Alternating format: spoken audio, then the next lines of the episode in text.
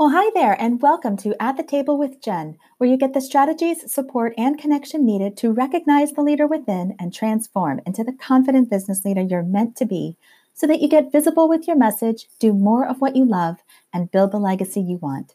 I'm your host, Jen Milius, and I'm so glad that you're here.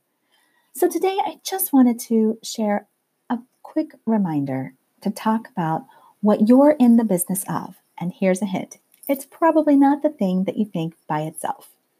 You know, regardless of the industry or role that you have within your company, and it doesn't matter if you're leading hundreds or leading 5, or even if you technically don't have anyone who reports to you. Maybe you're over projects, or you're an individual contributor versus a VP of an organization or an entrepreneur running your own business.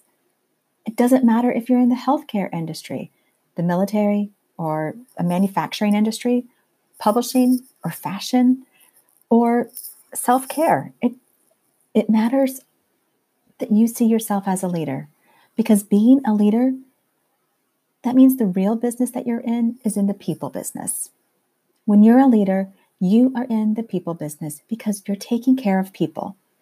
And when you're taking care of people, they will take care of your processes, and that will take care of your performance.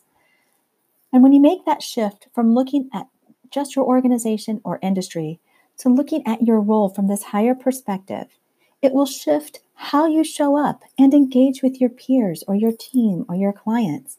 And that will make all the difference inside your organization and industry and out. Showing up as the confident business leader you're meant to be is a transformation that starts on the inside. And the first step is shifting your mindset. And I have a freebie to support you with that. It's called Leverage Your Full Potential, and it's a micro-course experience to help you start recognizing the leader within so that you start seeing opportunities as possibilities and being open to them, trusting your decisions and not wasting time second-guessing when you've decided, even if the decision was no, and minimizing overwhelm because you'll have a focused direction. So if that resonates with you, go to jennifermilius.com and get started. Thank you so much for being here. I'd love to hear how this episode helped you, so direct message me on Instagram at @authorjennifermilius and let me know. Remember, your vision, your idea, your course, your book, your service, it's important to be shared, and you have to share it.